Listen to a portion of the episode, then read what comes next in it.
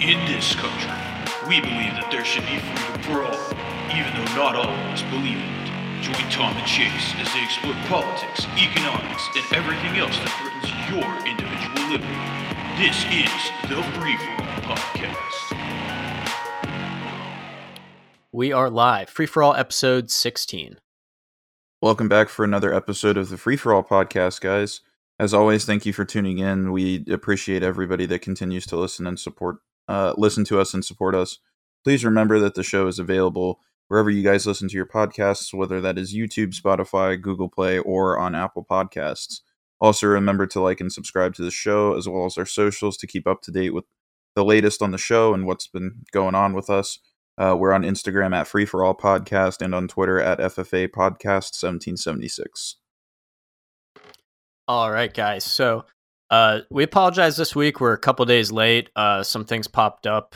Uh, some personal things popped up in uh, our lives, and we, we couldn't really start recording till Sunday. But we'll try to get this out as soon as possible. But uh, thank you guys. Um, so the the big news this week was obviously the Derek Chauvin trial. Um, I I put that in the name of the video, but yeah, so this is one of those things where you know, the George Floyd incident was obviously a huge big uh, big deal last year. It sparked all the uh, BLM protests and all that other stuff coming back and really coming uh, center stage again.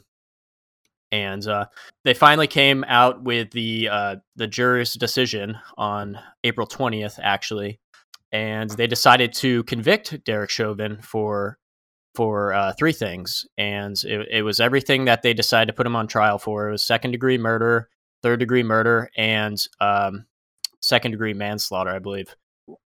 I'm not a big legal expert or whatever, so I actually decided to go and read an article from uh, Star Tribune. It's by Rochelle Olson, and she broke down the the charges, and I'll, I'll give a link in the description but I, I basically just wanted to go down the the list of charges that I, I just described and talk about some of what Chauvin was charged with. So uh, let's get to it. The first thing was second degree murder. And basically, what the article says is for conviction of second degree unintentional murder, the state's prosecutors must show beyond a reasonable doubt that Chauvin caused Floyd's death while assaulting him. This is the most serious charge and carries a presumed sentence in this case of 12 and a half years, according to state sentencing guidelines, and that's the state of Minnesota. However, prosecutors have said they plan to seek an aggravated sentence for Chauvin above the recommended guidelines because of the quote particular cruelty end quote shown to Floyd. What will not be an issue, though, is whether Chauvin intended to kill Floyd. None of the charges require prosecutors to prove the former officer was trying to kill him. So the second charge that was levied and uh, that Chauvin's been convicted of is uh, third degree murder. And third degree murder requires prosecutors to prove that someone caused the death of another, quote, by perpetrating an act eminently dangerous to others and evincing a depraved mind without regard for human life, end quote.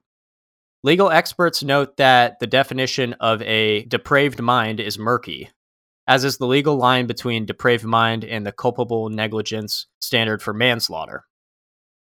The article then talks about how um, third degree murder has pretty much conventionally been used to prosecute drug dealers who sold dangerous products.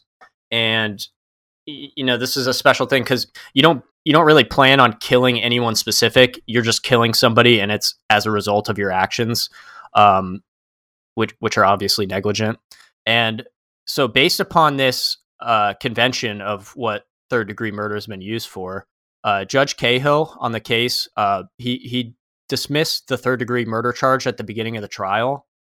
Um, but a lot of stuff went on with the appellate courts, and uh, the prosecution wanted to reinstate it, but failed to do so. But the appellate court recommended that the charge be reinstated, and a lot of stuff went on. But um, basically they they brought back the third degree murder charge. Um, this is because in 2019 uh, there was another case where a Minnesota cop shot a woman because uh, I I don't know why sh- he shot her, but uh, apparently she had called 911 about some sexual abuse in a back alley or something near her house, and the police came to respond, and they shot the woman who called the police about the uh, the incident.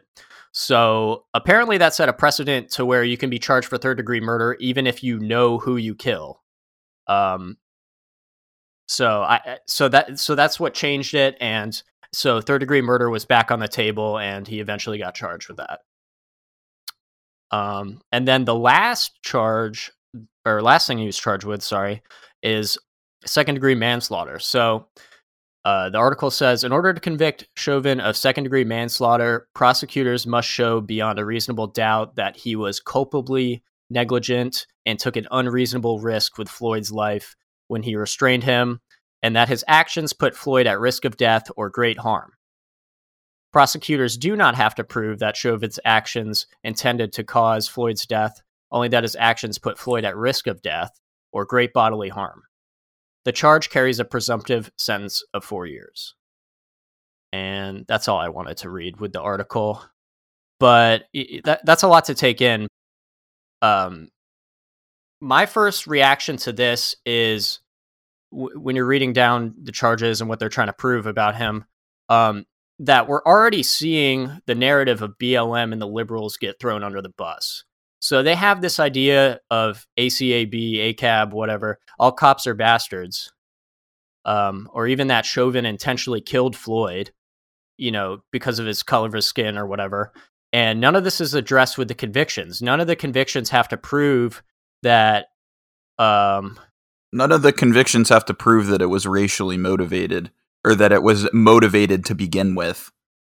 Well, it, and I'm just reading back at it now. None of the charges require prosecutors to prove the former officer was trying to kill him. So it's all contrary to what BLM was saying the whole time that he was targeting him because he's black or he was more uh, negligent and he, you know, they, you know, people die in cops' hands because they're black. So that that that's kind of backwards. So that's what I saw, and this is just being painted as a victory in terms of BLM. Everybody's like, yes, Derek Chauvin's getting, he's guilty, he's going to jail, all this other stuff. But um, the the he won't even go to jail for his entire life. It looks like, well, depending on how he lives. And I just thought that was ironic. Um, but I'm no legal expert or like a fan of Chauvin or anything, but it seems like the convictions are kind of overlapping. So uh, all three guilty charges state that Chauvin killed Floyd with unnecessary force, whether or not he meant to or whatever. Another thing is, I talked a second ago about the 2019 precedent case when it came to third degree murder in Minnesota. Uh, the fact that the case set a precedent like that kind of means that the whole definition of third degree murder is changed. Well, at least like in Minnesota, that's what that, that's a whole system of common law and precedents that we have in the United States. And the charge of third degree murder was essentially created for a specific situation. Uh, that's you know that's why it's a completely different thing where the kill- killing is supposedly non-discriminate because like if you sell drugs and you're killing somebody that you don't know, you can't potentially discriminate against somebody. But now it's being used for a case where the whole argument is that the killing was discriminate and targeted towards George Floyd because of his skin color. So I I they're they're like flipping the the whole uh, meaning of third degree murder on its head, kind of. I'm then like I said, I'm not a legal expert, but I would like uh, an, an informed opinion about that. But um, and the last thing that that stood out to me is so the the prosecution, from what I was reading, was trying as hard as they could to tell the jurors to just base their judgment off the video. So that obviously disregards any other evidence like toxicology or autopsy that might be useful and obviously that's tactical to win the case and you know you're going to do what you can to win that's the point of being a lawyer but that that just doesn't seem right that doesn't seem like it's being uh objective and impartial. Well yeah and just personally speaking i don't think this trial should have really happened in the same city where george floyd was actually killed especially with how ho- high profile the case became because there then becomes a breach sort of in the uh in in the impartialness of the case uh, to the defendant, obviously Derek Chauvin, in which the majority of the people on the jury were going to be heavily swayed by the threat of of the general public if they didn't comply or reach the verdict that they wanted. It's it it would sort of be like putting Hitler on trial had he not killed himself at Auschwitz and having a jury of Jews be the ones who are deciding his fate. Like his fate was decided well before the trial had even started. Um, it was just a formality for the publicity. The trial was in no way impartial whatsoever, and even more to this point, they've since uh, done interviews with alternate jurors in the trial who claimed that they didn't want any more rioting or looting of businesses to occur, and that they were afraid as to what would happen if they didn't reach a completely guilty verdict. Um, which makes makes us kind of wonder because again like i said these are alternate jurors. It makes us wonder whether the other jurors um, who were the actual ones present during the trial um, shared the same sort of sentiment or s- shared the same concerns as these alternate jurors did because almost all the alternate jurors that they've interviewed had the same sort of uh, uh the same sort of opinion that they were afraid of what the public backlash was going to be if they didn't reach a completely guilty verdict Yeah, and even if you recuse yourself, it's almost like that person's probably still going to come under, probably still going to get backlash just because they recuse themselves. It's almost like when you, you know, don't post the black square on your Instagram, you, you're automatically racist. But um, you're like you were saying, like Chauvin's fate is was already decided before the trial. Um, so I guess he, like we've said, we live in Orlando. I guess he had a house Yeah, he's got a house. Yeah, he's got a house. Uh, I'm trying to think. It's. I think it's. I want to say it's over in Summerport.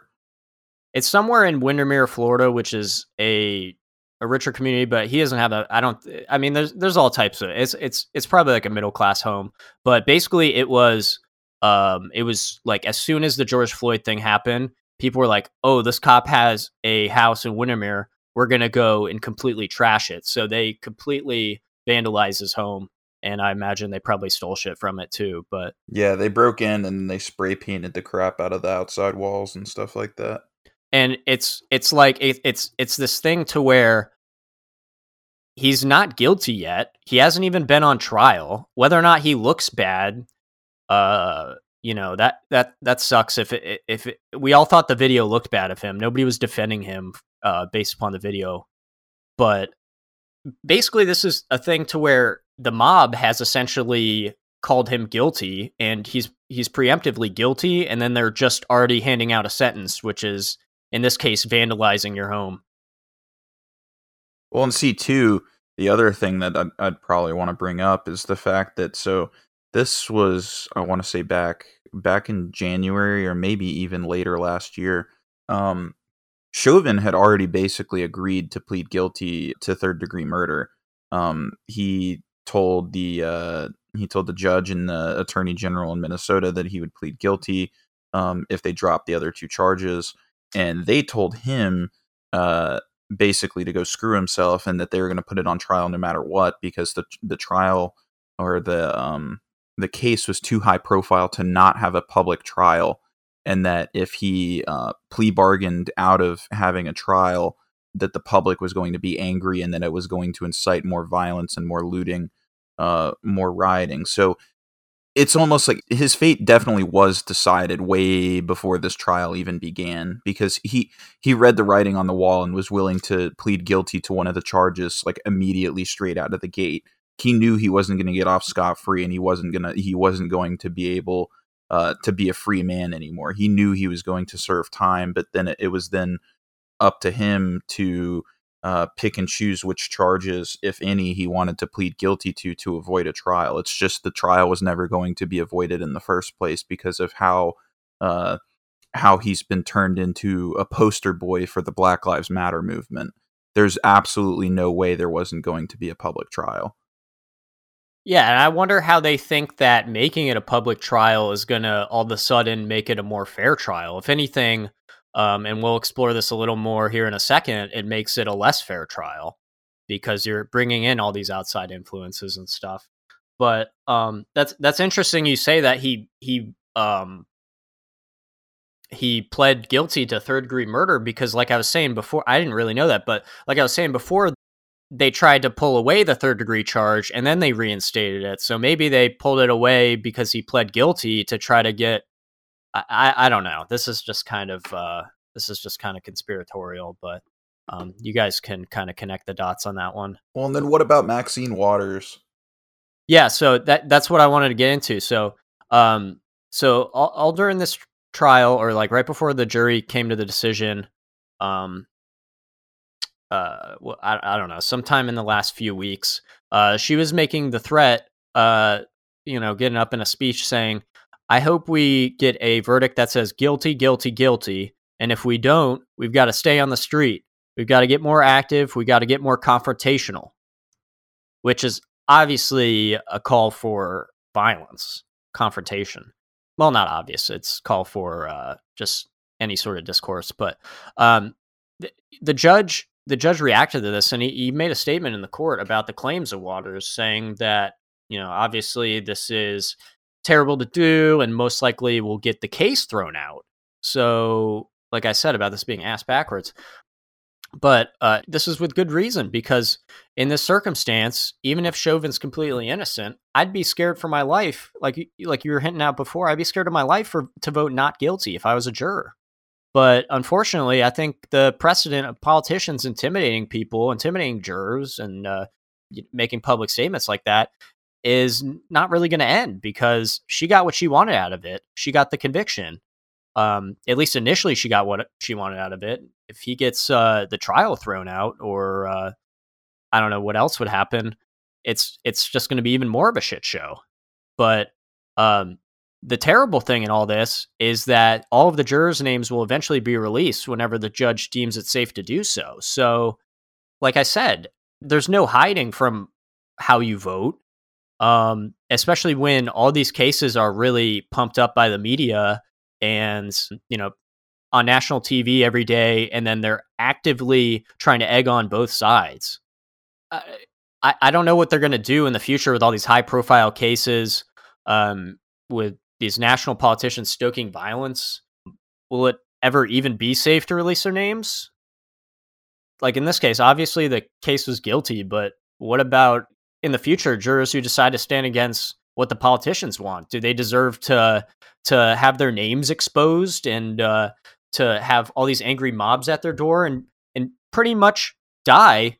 That's pretty much telling him you deserve to die because you're going to have all these people that want to kill you. They're going to have all these people at your throat constantly just because you voted one way in a jury decision and who knows if that might infect, uh, affect your employment later on or or whatever but um you know wouldn't a politician saying, you know, making all these veiled threats against these jurors if they don't convict somebody, wouldn't that be almost like third degree murder for the politician at that point? I don't know. See, Maxine Waters, she's got this problem. This this really isn't her first time. It definitely not her first time making overt threats for political gains. Um, see, in 2018, just few years ago, people don't have a memory. Uh, she encouraged people to harass members of the Trump administration. She was saying, uh, if you see anybody from that cabinet in a restaurant, in a department store, at a gas station, you get out and you create a crowd and you tell them they're not welcome anymore. And that's exactly what was happening. It was happening to members of the NRA, members of the Trump administration, et cetera, just getting constantly harassed. Uh, people throwing milkshakes at them and shit. You know, but even in the 1990s, uh, when she first got put into Congress, she refused to condemn the LA riots. You know, she's from California. She refused to condemn the LA riots and tell her citizens to stay inside. While at the same time identifying what was going on in the streets as an insurrection. So she's basically not condemning the insurrection that she says is happening. Meanwhile, or not meanwhile, but later on in 2021, when the whole Capitol riot happened, like we talked about in our, our one of our first episodes, uh, she gladly went after Trump for supposed insurrection when he didn't even really condone violence. He just said, get up there, uh, make a stand, whatever. But she, Maxine Waters, identifies something as an insurrection, and she can't even speak out against that. Her outbursts are really the only real proof that anybody needs to cite in order to prove that this trial was all just a publicity stunt the state has basically said to us that they have no real plan to address the widespread problem of police brutality because uh, the state believes that it was an isolated incident, and uh, if he was convicted, the rioting would stop and the people would be appeased. Um, that's really all this comes down to is the Mm-hmm. fact that it was a huge publicity stunt and the public bought it. Oh yeah, and we're gonna get into yeah, just a second. I'll get into a little more of that, but uh, they're not changing any policy. Like we like we talked about previously, they're not changing any policy. They're just trying to trying to bring publicity to this, and uh, uh, like you see this one of the BLM founders like buying three mansions or whatever, or buying this three and a half million dollar mansion. I'm sorry, and you're like, are these people actually doing anything, moving anywhere? Like they they endorse Biden and Harris, and then Biden and Harris turn their back on them, don't do anything. You know, they're not talking about increasing the penalties for police officers or increasing, uh, uh, finding out ways that we can better police our communities besides abolishing them completely. That's all they want to say. It's either abolish them completely or just get these little court victories that are nationally publicized so they look big. But it's it's all just like you said, it's all just appeasing the people and they're not actually doing anything. But um, speaking of not getting anywhere, at the end of this, the uh, Minnesota attorney, the, the Minnesota Attorney General Keith Ellison, said that the Chauvin conviction is not a cause for celebration. He also said it's sad, very sad, and that one man's dead and another man's going to prison for a long time. And that's basically my takeaway from it. And Chase and I share an opinion that is quite rare, and that we think both BLM and Back the Blue are retarded. And that's not just uh, figuratively, but literally, uh, you know, the sense of the word retarded. Uh, nothing positive comes out of this trial. And obviously, BLM adopted the George Floyd death to push their narrative. Um, and even Nancy Pelosi had a, a Freudian slip uh, this past week when she said Floyd, quote, sacrifices life. And for what? Just, just you know, no policy changes, like we said, a, a trial that's probably going to get thrown out. And it always seems like they choose the weakest cases to defend. And this man was high out of his mind on three or four drugs. If you look at the toxicology report, it it lists like uh, meth and fentanyl and shit like that. And if you look at the security camera footage of him minutes before he died inside that gas station, I believe where he tried to spend the fake twenty dollar bill, he's standing behind somebody in line, and he's like he looks so tweaked out. He's dancing around, doing God knows what. He can't stand still, even if he tried. It looks like. And you know, he had a lethal dose of fentanyl in his system. He was previously a violent criminal. Uh, I guess he put a loaded gun to a lady's, a pregnant lady's stomach uh, when robbing her previously. And this is who everybody wants to paint an angelic mural of and post all these uh, these these pictures of, and make George Floyd Square and all this other shit now, where they want to where they want to worship him, basically. And like I said, these are all it, it it almost seems like they always pick the worst cases to defend. Like um what was the one in Missouri where the guy was like running at the cop and they were trying to say he wasn't attacking him. Like that was a few years ago. That was terrible. And it BLM really adopted that and got on with that. And uh that was just another it, it, it's it's stupid. It's it's like they almost design it to be this way and they take the real gripes that the minority communities may have with cops, um, you know, maybe getting uh, stop and frisk or whatever, or um, disproportionately getting affected by drug laws and stuff like that. You know, you take these real gripes that they have, and what you do is you bastardize them by saying you either have to support George Floyd or you hate black lives. And like we said, George Floyd isn't a good person. So, uh, you know, what this obviously does is it turns off any individual thinkers who, you know, people like us who have any sort of IQ and we're like, whoa, you know, you shouldn't be praising this guy. Like, obviously, he might have died for a wrong reason or whatever, but he wasn't a good guy.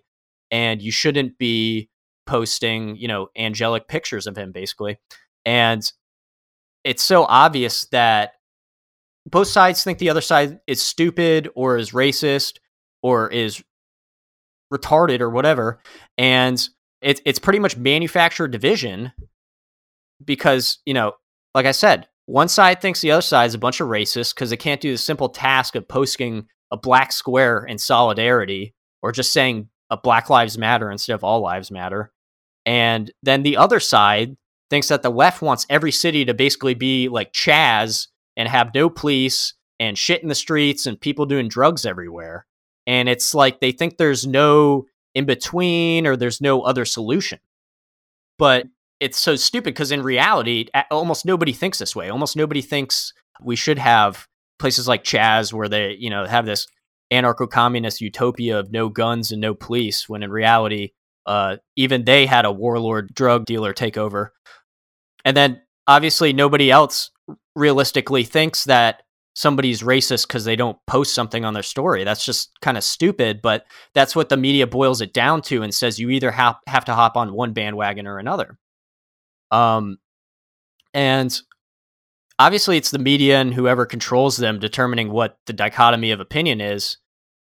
That's just what you're allowed to think if you're in the mainstream, if you don't think for yourself. And that's what's called the Overton window. And Tom Woods, a, uh, a the great Tom Woods, a podcaster, says that um, he, he refers this to as the uh, three by five card of allowable opinion. And that's just that's basically what it's limited to because all political discourse just seems to be the same five topics and you're either all for it or all against it. It's like paint this picture that the Republicans are all for one thing, the Democrats are all for another thing, when in reality they agree on 75% of things, but nobody ever talks about those things. Yeah, and I made a uh, right when this the, so the day that Chauvin was convicted, I made a uh, three post series on my Instagram story that day um, that I kind of wanted to, to reiterate.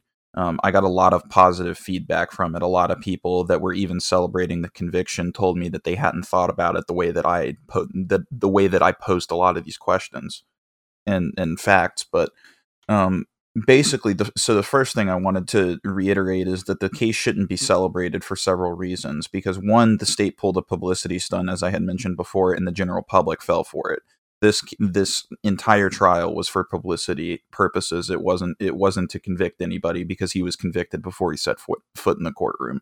Um, two, BLM and most of these other people who were cheering believe that Chauvin will be getting the max sentence for each charge, when in reality, because it's his first and only criminal offense, he'll likely get 12 to 15 years total for everything. Um, and then the state will quietly let him out on parole in 10 years when everybody's forgotten his name, like they do with everybody else, and they'll give him a new identity so that he can't be found. This was uh, something that, so I don't know if anybody else is familiar. This case was actually in Florida, um, but the Casey Anthony case back in the early 2000s, Casey Anthony basically was found not guilty on all of the charges, and uh, she basically had to change her identity and completely move out of the country uh, because of how polarized that made the entire state of Florida towards her. Um, but anyway, back to what I was talking about. Um, he'll get let off on parole in, in 10 years or whatever when everybody's forgotten his name. Um, he's not going to serve the totality of whatever sentence he gets, that's for sure. Um, three, the prosecution or the state at this point um, at the beginning of the trial said that they were pro police and that Chauvin was just a bad apple, which basically proves that they don't believe the problem extends further than Derek Chauvin. They believe it was just an isolated incident and that Chauvin was the only bad apple that exists. And they see absolutely no problem with the way that policing is done at this point. Um, so Back the Blue is moronic because you're voicing support for a state agency that routinely violates your rights and enforces unconstitutional laws passed by the government. That's for, you know, all the conservatives that listen to us. Um, and then BLM is also moronic in the same, you know, the same standpoint because they think that their race somehow excuses them from following any laws and that uh, if they're shot by the police for not following the laws, it's because of racism and not statism. People forget that you and I, we gave the police the power that they have, and everybody is now mad that they're using it, using it against people, or uh, BLM specifically is mad that they're that it's quote unquote being used against them uh, disproportionately and it's all to perpetuate a race war that the government knows the media is going to continue to cover. Like, do you see where I'm going with this?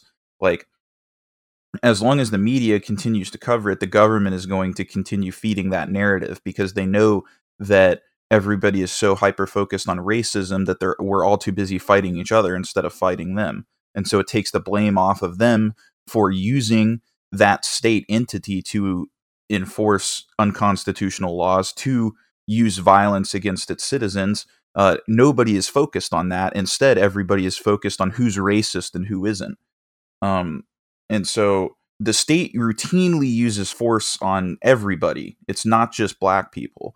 And the state and the media just make you believe that it's one sided to perpetuate that race war and to keep us hyper focused on racism, which isn't the true cause of the problem.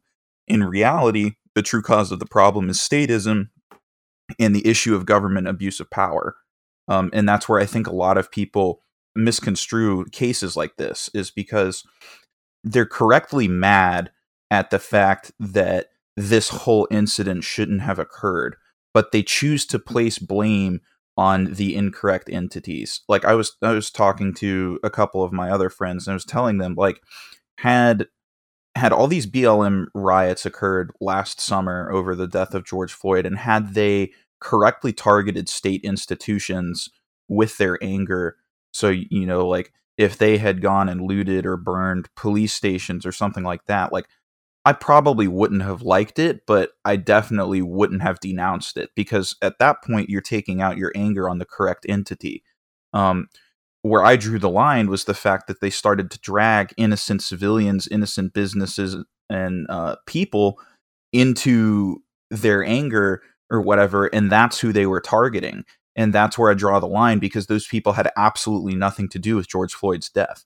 You are only correct and uh, only justified if you're targeting the aggressors and the people that are wronging you.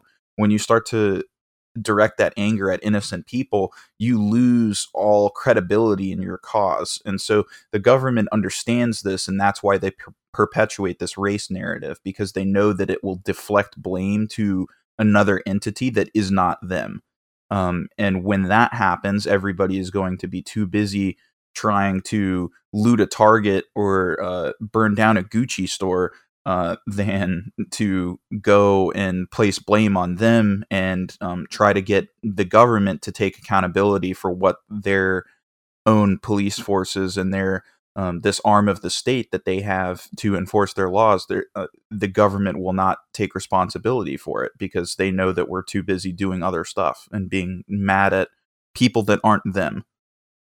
Well, and you know, you talk about they should be mad at the government, and the government in this circumstance, in this circumstance, in Minnesota, and then also uh, the the president and the vice president Kamala Harris, who let their opinion be known by calling the Floyd family. They're all Democrat. You know, these people aren't angry at the right people. They're by and large, these minorities are still going to vote. I'm, I'm, I'm not speaking about Hispanics. I'm speaking about um, African Americans are going to vote for Democrats, and you know, no, nothing's going to change because these Democrats are already in power, and you know, p- people already elected Biden on the guise that he was going to do um, do some of this stuff to help with the whole Floyd thing. And obviously, like I said, he called their family. He said, "Oh, they made the right decision whenever they convicted Floyd." But that's where it stops. It stops at at you praising, mean convicted Chauvin? Um, um, yeah, convicted Chauvin. So that's where it stops. Is it stops at at just just saying things. It stops at just just word of mouth. It's not actual action. It's all all uh, bark and no bite, really um, with this with this fighting racism thing. And yeah, these Democrats aren't doing anything about police brutality, but that's all they want to talk about ever, and that's all their voters want to talk about. And it's like, why the hell are you voting for them? Yeah, and then we had um, obviously, I feel like everybody has seen the video, the video by now, but um, the police involved shooting with of uh, Ma'Khia Bryant, the teenager. I can't remember what state this was in, but um, this younger black lady had a, uh, a a fairly large knife at the throat of I guess supposedly it was one of her friends or whatever. She was angry at her. Had this very very large knife and was yelling and screaming and obviously this whole video is is cop body camera footage and you can see at one point that she has this knife pulled all the way back, like she's getting ready to stab this girl, and the cop shoots her four times and ends up killing her. And of course, resident basketball player and and dumbass LeBron James tweets one word accountability in response to that incident. Um, or actually, it wasn't really even one word. He, he said, You're next, hashtag accountability, with a photo of the cop that shot that girl. Jeez. And it's like at that point, you're, you're literally defending a would be murderer. Like you literally watched her cock back with that knife, like she was about to stab this girl, and you're gonna tell you're gonna tell me that the cop wasn't justified in doing what he did because uh, you know, like I'm not going to sit here and defend police. I've I've discussed this many times. Like I I, I am of the belief that they are a state entity that is unconstitutional and, and enforces unconstitutional laws. However, I'm not above uh, recognizing when use of force is necessary. And the fact that um, if he had not used force and he simply sat back and watched this girl go to town on the other girl with a knife and stab her repeatedly and potentially slit her throat and kill her, um, everybody would have been mad too because the mm-hmm. cops out there and did absolutely nothing. So it's like at that point, what do you want him to do? Do you want him to kick back and watch the other girl murder the girl? Or would you like him to take action and potentially save one of their lives? Because that's exactly what he did. He saved this other girl from being stabbed, and I'm sure she's pretty grateful that she wasn't stabbed to death. Um, but you know, the, these are the kinds of tweets that we that we see from celebrities and morons that feel the need to put their two cents in on everything when in reality they they're completely uneducated and know absolutely nothing. Um, it just shows their ignorance and their willingness to perpetuate this race narrative that shouldn't exist in the first place. Um, and what we wanted to talk, or uh, we're not really going to go too deep into it, but we just wanted to point out the hypocrisy. Like LeBron James and everything, you know, the NBA does business with China. You know, I wonder if he feels the same way about the Chinese Communist Party and Xi Jinping uh, and their treatment of the Uyghurs. Yeah, and how they basically have them in concentration camps and uh, slavery right now. It's, it's yeah, insane. it doesn't seem doesn't seem to bother LeBron James or the NBA that the CCP is in, enslaving the entire. Uh, but we're the ones who think people. that people's lives don't matter i guess when we when we got rid of slavery uh 160 years ago or whatever. But um so what all the leftists are saying i don't know if this is true or not like you were saying that the girl was trying to girl with the knife was trying to murder. What they were saying is like the girl with the knife called 911 and then she was defending herself and she was like getting jumped by multiple people and then she was about to stab somebody uh, in defense and then the police showed up and shot her well, I mean, even if that's true, like you said, the cop's going to come under flack whether he shoots the girl or he doesn't shoot the girl because in that situation somebody's probably going to die because these are all 13 year olds or like 16 year olds or whatever and they they they're they're all hot headed and uh you know who who knows when the cop's going to show up? Like we've talked about the average uh response time of police and it's it's like 8 minutes or whatever but you know it it's just a case where you can't do right by them all right. So, um, just a little bonus segment that we want to add in at the end. We we we talked a little bit about Project Veritas on previous videos. Uh, I, I know last week we had our immigration episode, and you know they they were some of the people that broke that story and reported on all the people in the space blankets being crammed in these facilities, and um, their their CEO and founder whose name is James O'Keefe, he he just got banned from Twitter, and this comes at an interesting time because recently Project Veritas had been uh, recording internal CNN conference calls, and then they released those. Uh, basically, they had a leaker inside the organization that invited them into these calls, and they listened in as uh, CNN directors were describing how they want to report on news. That's mostly from liberal outlets, and uh, ignore all the stuff that's coming out of right wing publications. So they, were saying uh, papers like the New York Post are full of right wing conspiracies and all this stuff, and uh, that they would not cover anything from them. So just ignore that, and uh, we're going to focus on Washington Post or whatever uh, Bezos wants us to report on. so that was one thing that they uh, posted a few weeks ago or a few months ago. But most recently, Project Veritas posted an undercover video.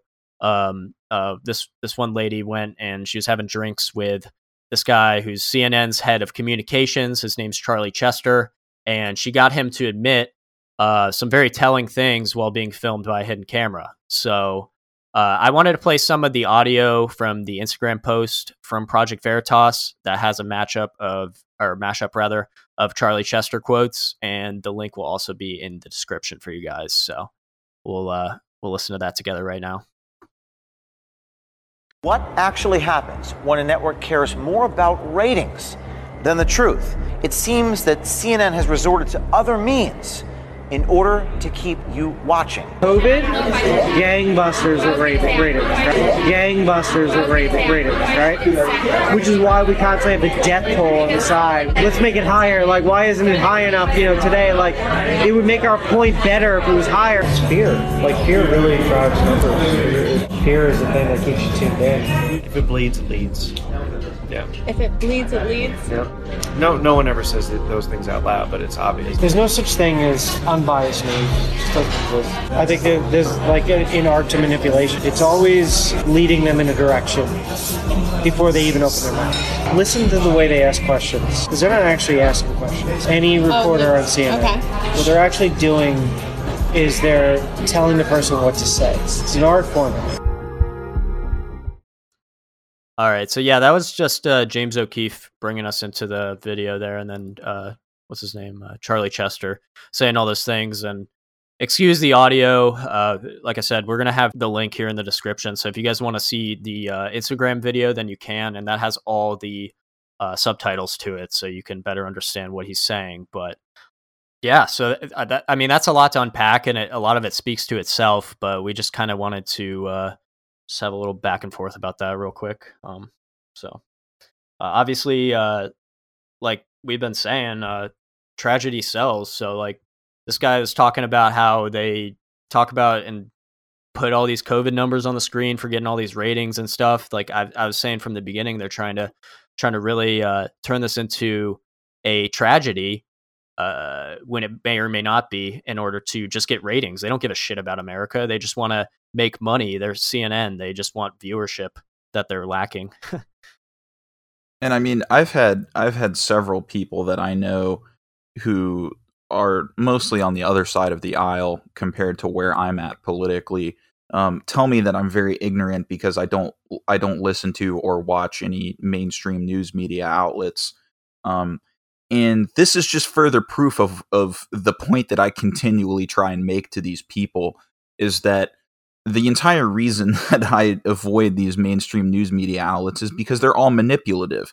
Um, like Charlie Chester is saying, they're the end goal for all these these news media outlets is to manipulate people's uh, perspective and their thinking to a point where they're no longer thinking for themselves, but these news media outlets are doing the, the quote unquote thinking for them, and they're leading them down um, a path of understanding in which they these people don't even know how they've arrived at the at the conclusion that they're at because they were told to arrive at that conclusion and um, they they have no uh, recollection of how they got there because the news media tells them they don't need to know how they got there. You just need to know that you believe this.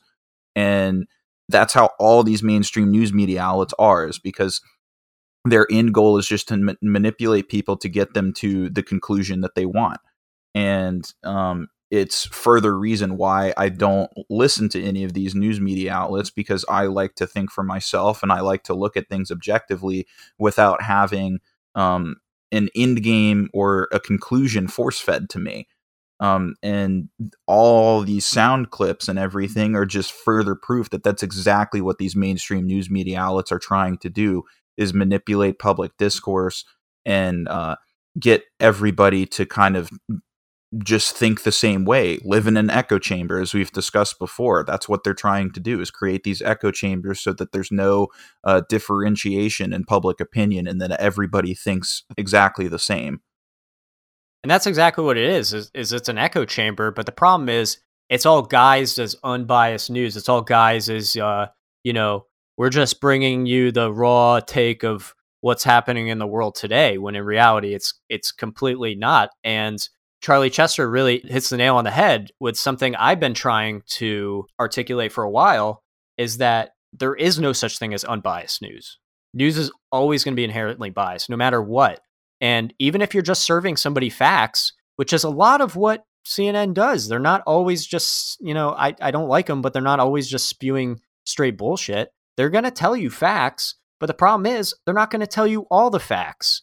And nobody's ever going to tell you all the facts, and it's not humanly possible. And that's the job of, you know, you as a news consumer to go and expose yourself to different opinions. But um, you know, like I said, the problem is these news organizations, uh, like NPR, like I have, I have family members that listen or, and friends as well that listen to NPR, listen to CNBC, CNN. They think all this stuff is objective news. And I'm telling you, no, this is liberal. I can just hear, even in the tone of their voice, I can hear it's liberal just by the way that they they bitch and moan about certain people compared to other people. But um, you know, CNN not only does that, but like I said, they they they leave they leave out stuff. And he goes on to say that the uh, the anchors they don't even ask people questions. Essentially, they just manipulate answers out of them. They ask them loaded questions, or they ask them a question they know only um, you know is gonna is gonna uh, rise a certain answer out of you or whatever.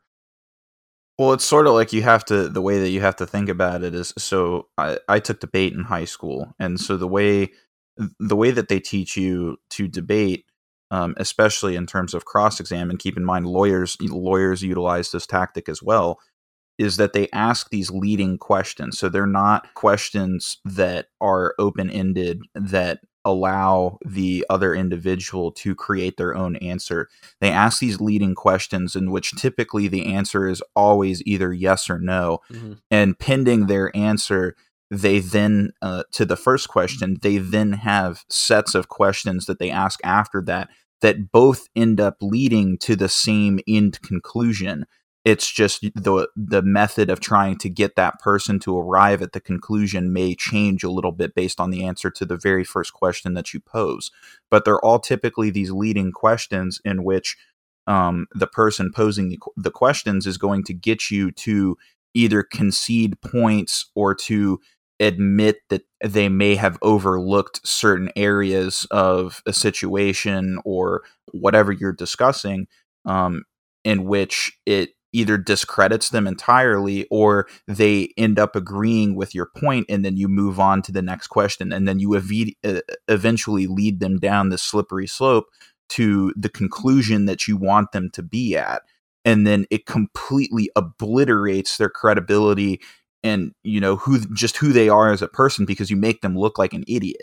That's the whole point of cross examination in trials as well as in debate is to make your opponent look like an idiot that doesn't know what they're talking about and eventually get them to uh, arrive at the same conclusion you have about whatever topic that you're discussing. Yeah, and the thing too, when you're uh, when you're in the hot seat, like when you're on CNN or you're getting cross-examined, is they're firing questions at you. So you're and like you said, they're closed-ended questions, yes or no. So if you're somebody like Trump who is on the debate stage, uh, presidential debate, and they're like, "Will you denounce uh, Proud Boys, white supremacy, all this other shit?"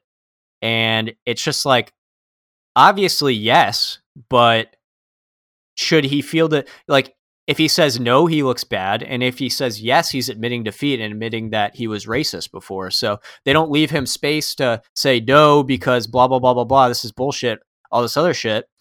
Um, and like likewise cnn will do the same thing. So they'll just keep grilling you and trying to get the next answer out of you and uh, cutting you off. And and by the way uh, you know they they highly cut up their clips. You know you know at the end of the day they're the people that are editing and putting out the video and they're almost always framing uh, the video to look like something different if you get the unedited clip of it.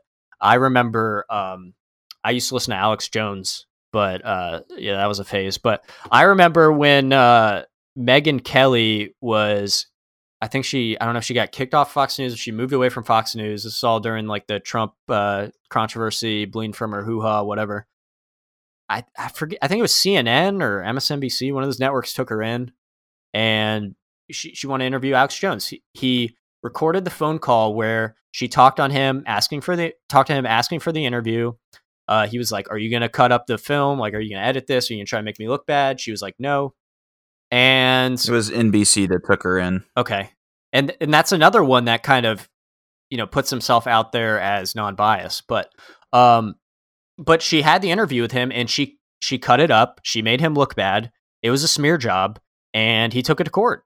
Um and so like this stuff happens day in day out, but you just got to be ready because you know people like him he's smart enough to where he got a recording of her saying that she wasn't going to smear him but i mean like depending on like the uh, you know one party consent two party consent depending on the state laws and wherever they're filming you can just film whatever of whoever and cut it up however you want make a fucking youtube poop out of uh, whatever somebody's saying saying that they want to kill their grandma and then all of a sudden uh, you can't do something about it almost and uh, people like CNN, they post this stuff like uh, with the Nick Sandmann thing with the Indian beat and drum in his face, and all he does is smile, saying he's racist.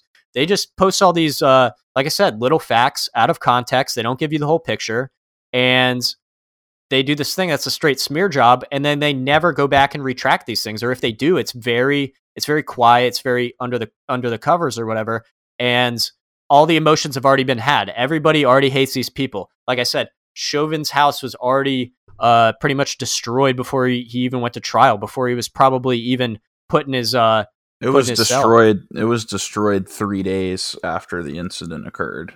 So so yeah, that, I mean that's awful. So like I don't, I don't know. yeah, the only thing that I'm going to end with here um, is the fact that journalism is called an art form for a reason. It's not because it's honest. It's not because it's truthful. It's called an art form because it, it's the art of deception. It's the art of deceiving people and getting them to believe whatever you want them to believe based on how you frame a specific incident or, or whatever it is you want to talk about. It's an art form because you're deceiving people, because you're uh, you're misleading them to a conclusion that you ultimately want them to reach. Um, so it's definitely an art form, but it's not an art form that you should be appreciative of at this point. Um, it's an art form used to deceive and lie to people, and that's all it's all it's there for at this point. It seems like it.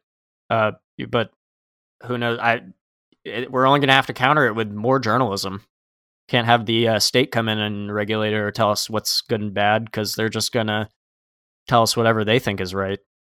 You just basically have to hope that there are enough journalists around who are still good and honest and want to actually report the truth to everybody, and uh, hope that that's what you're reading and you're not reading a bunch of BS. Yeah. but I think that's going to do it for us this week, guys. Uh, we appreciate you tuning into the episode again. And yeah, peace, be easy. Have a good weekend. Thank you guys for listening. Uh, have a great week and uh, peace. Listening. We hope you enjoyed this episode of the Free For All podcast. You can find us wherever you listen to your podcasts. Make sure to follow and subscribe to the show and connect with us on Instagram to keep up to date with all the latest content. Peace.